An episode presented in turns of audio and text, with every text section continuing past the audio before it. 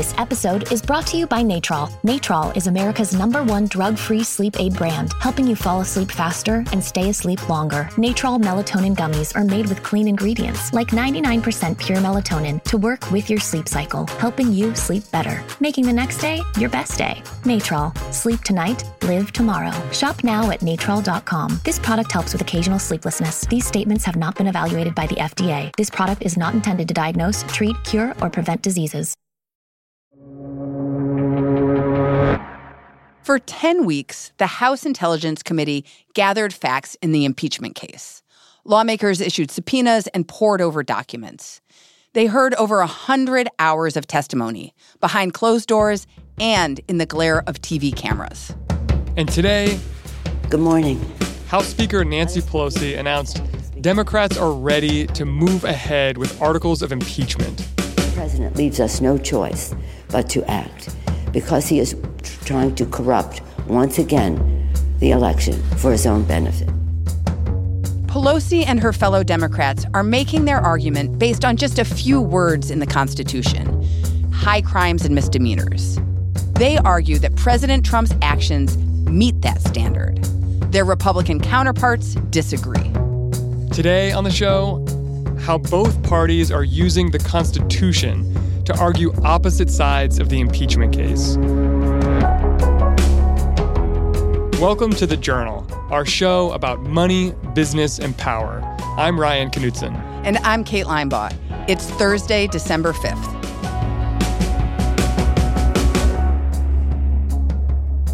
Siobhan Hughes has been covering Congress for 10 years.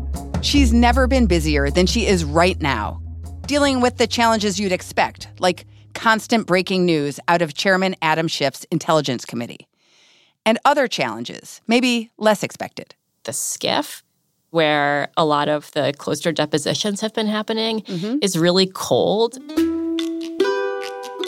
Apparently, Adam Schiff has had problems with temperature mm. control. Literally. turns- like literally, like if he turns off, figuratively. no, no, not figure, figuratively too. Actually, there's a good metaphor in this. But when he turns down the temperature, it gets overheated, and there are no windows in that room, and so it's actually started to smell. And so then when he turns the air conditioning back on, everybody freezes. The impeachment inquiry moved this week to the House Judiciary Committee's hearing room. And if lawmakers were hoping a change of venue would help with the cold, it didn't. By the way, just for the information, Mr. Chairman, this is the coldest hearing room. The action shifted to the House Judiciary Committee because this is where the articles of impeachment will be written. Committee Chairman Jerry Nadler kicked things off yesterday by holding a hearing on how the Constitution defines an impeachable offense. So yesterday, The House Committee on the Judiciary will come to order. we were taken through a lesson in constitutional law, specifically going through the definition of what constitutes an impeachable offense, including Today, we will begin our conversation where we should, with the text of the Constitution. what are high crimes and misdemeanors. It's not necessarily an easy task because most people think of malfeasance or wrongdoing as something that involves a violation of an actual law. And we are in totally different territory right now. We are talking about a constitutional violation. And that's something that the public has not thought a lot about and that can be hard to get your head around. The Constitution says that Congress may remove a president from office in cases of, quote, treason, bribery, or other high crimes and misdemeanors. Is it a legal phrase? Where does it come from? So, high crimes and misdemeanors is a broad phrase, and it's an intentionally broad phrase. It has its roots in England, in the English parliamentary system. The phrase makes a jump across the pond during the American Constitutional Convention, where the founders struggled to define all the things that might be bad enough to remove a president from office. And they started narrow. And what they came up with was treason or bribery. And George Mason piped up and said, treason or bribery, well, that's not sufficient. There are a lot of things a president could do for which you would want to remove him from office that aren't covered by just treason or bribery. So they go broader. And so they initially insert the phrase maladministration and say, well, maybe maladministration. And another founding father pipes up and says, maladministration, wow, the Senate then would essentially be in charge of the presidency because it would be way too easy to impeach a president for maladministration. And so what they eventually come up with is high crimes and misdemeanors. And what did this phrase mean to them at that time? It meant to them what it means today, and it gets articulated by Alexander Hamilton, actually, in Federalist Paper 65. And what it means is a specific type of abuse that's not a violation of a criminal statute, but it's a violation by a holder of a very high public office and involves a crime against the people. If you think of this in terms of Goldilocks, high crimes and misdemeanors was just right. It was broad and also serious enough not to be abused. But there was always a squishiness to it. It wasn't as clear cut as breaking a law.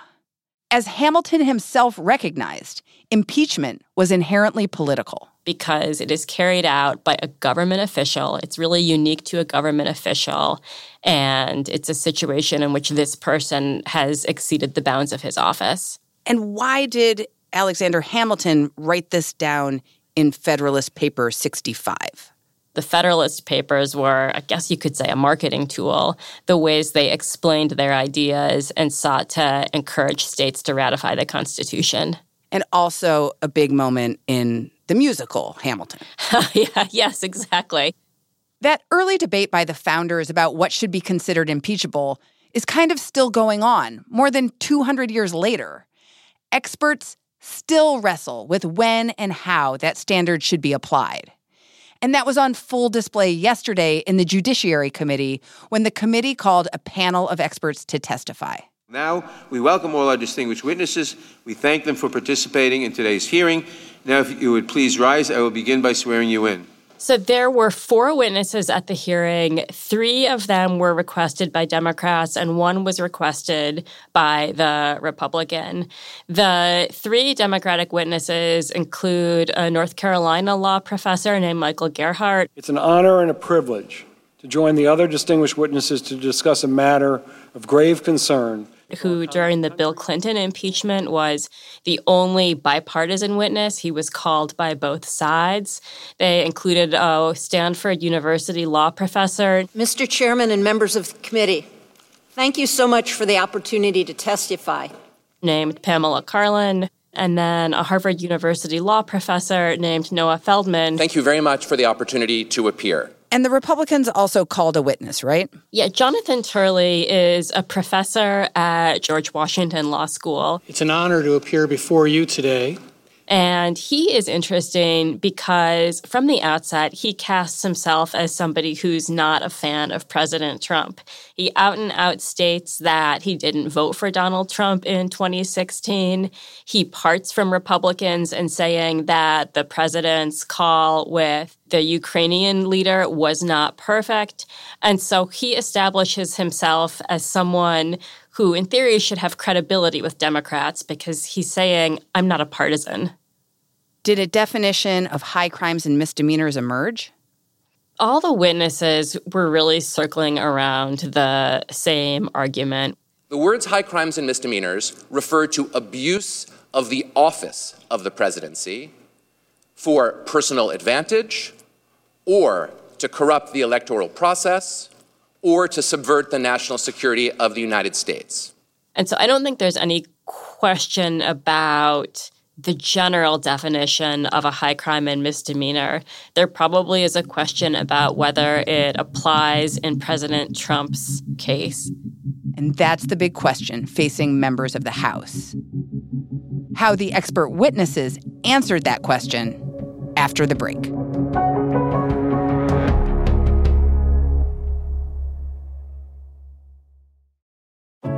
What does it mean to be rich? Maybe it's less about reaching a magic number and more about discovering the magic in life.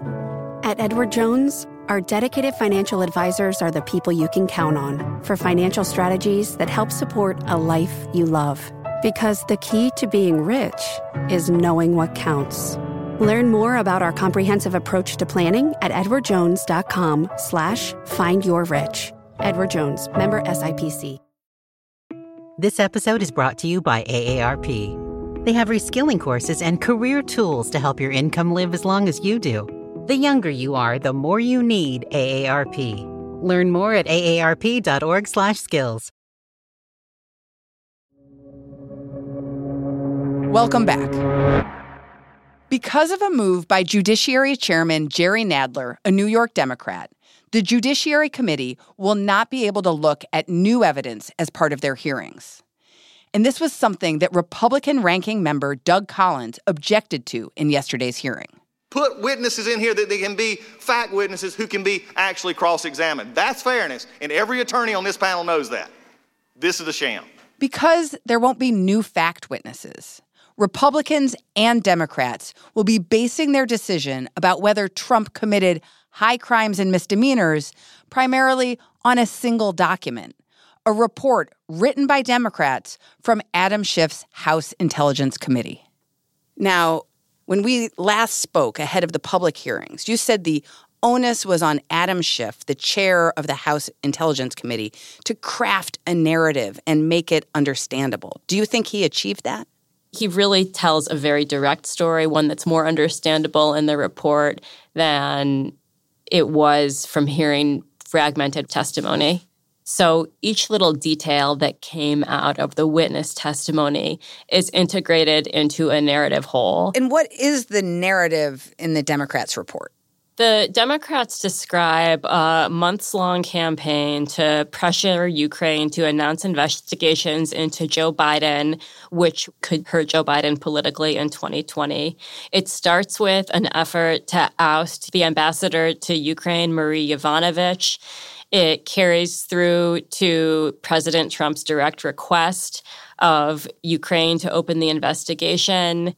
It finally ends when it comes to light in late August that the military aid to Ukraine has been withheld. And then, from Democrats' perspective, once Donald Trump is caught, the military aid gets released in early September. And so there's a very clear narrative arc to this the crime followed by the cover up. At yesterday's hearing, it was clear that the three witnesses called by Democrats found that story compelling. Let me be clear that on its own, soliciting the leader of a foreign government in order to announce investigations of political rivals and perform those investigations would constitute a high crime and misdemeanor. Imagine living in a part of Louisiana or Texas that's prone to devastating hurricanes and flooding. What would you think if you lived there and your governor asked for a meeting with the president to discuss getting disaster aid that Congress has provided for, what would you think if that president said, I would like to do you I would like you to do us a favor. I'll meet with you and I'll send the disaster relief once you brand my opponent a criminal. Wouldn't you know in your gut that such a president had abused his office? If what we're talking about is not impeachable, then nothing is impeachable.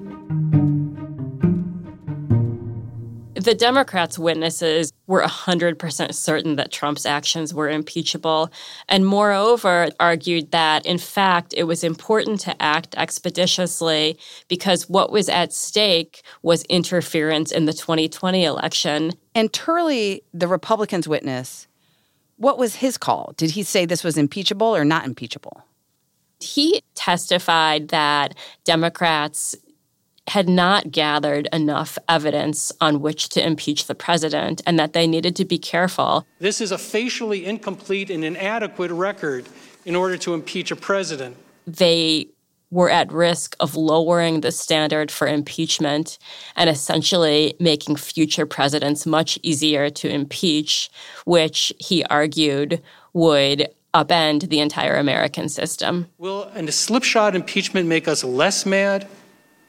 Will it only invite an invitation for the madness to follow every future administration?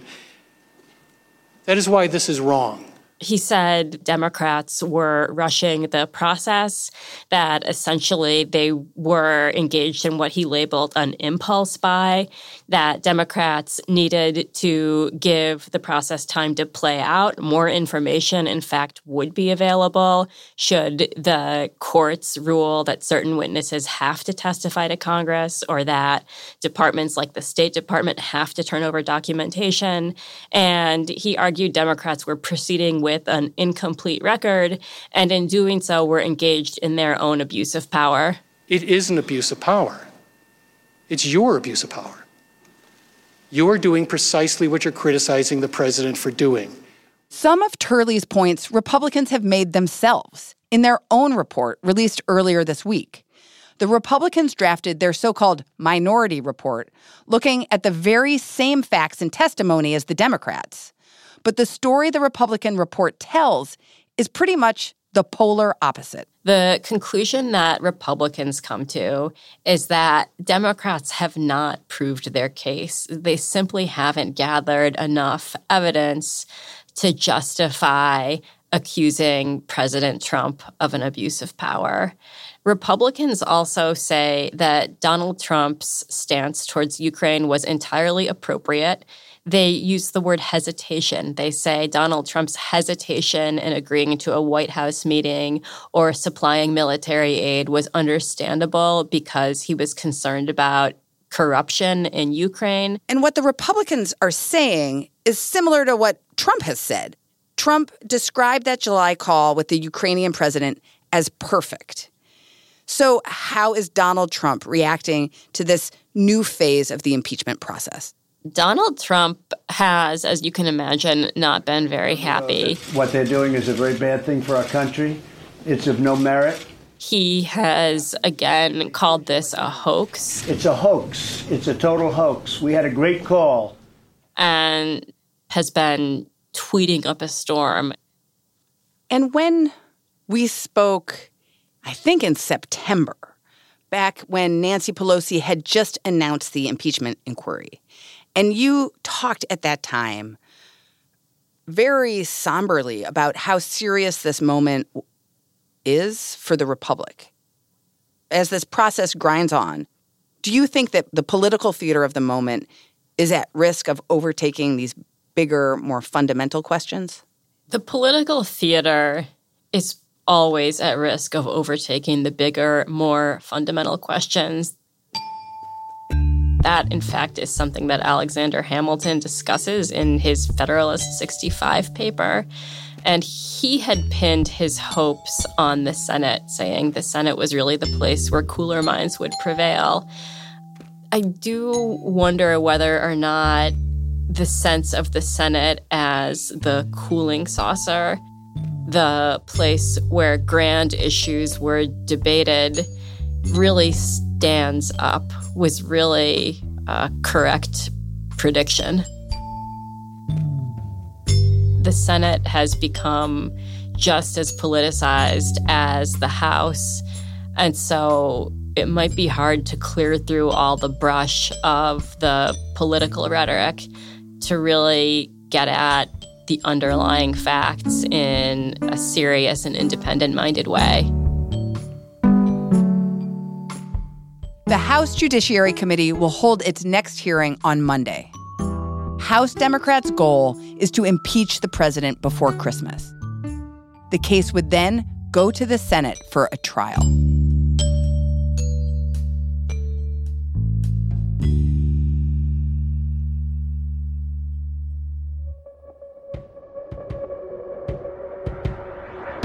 That's all for today, Thursday, December 5th. The Journal is a co production of Gimlet and The Wall Street Journal. If you like the show, follow us on Spotify or wherever you listen to podcasts. We come out every weekday afternoon. Thanks for listening. We'll see you tomorrow.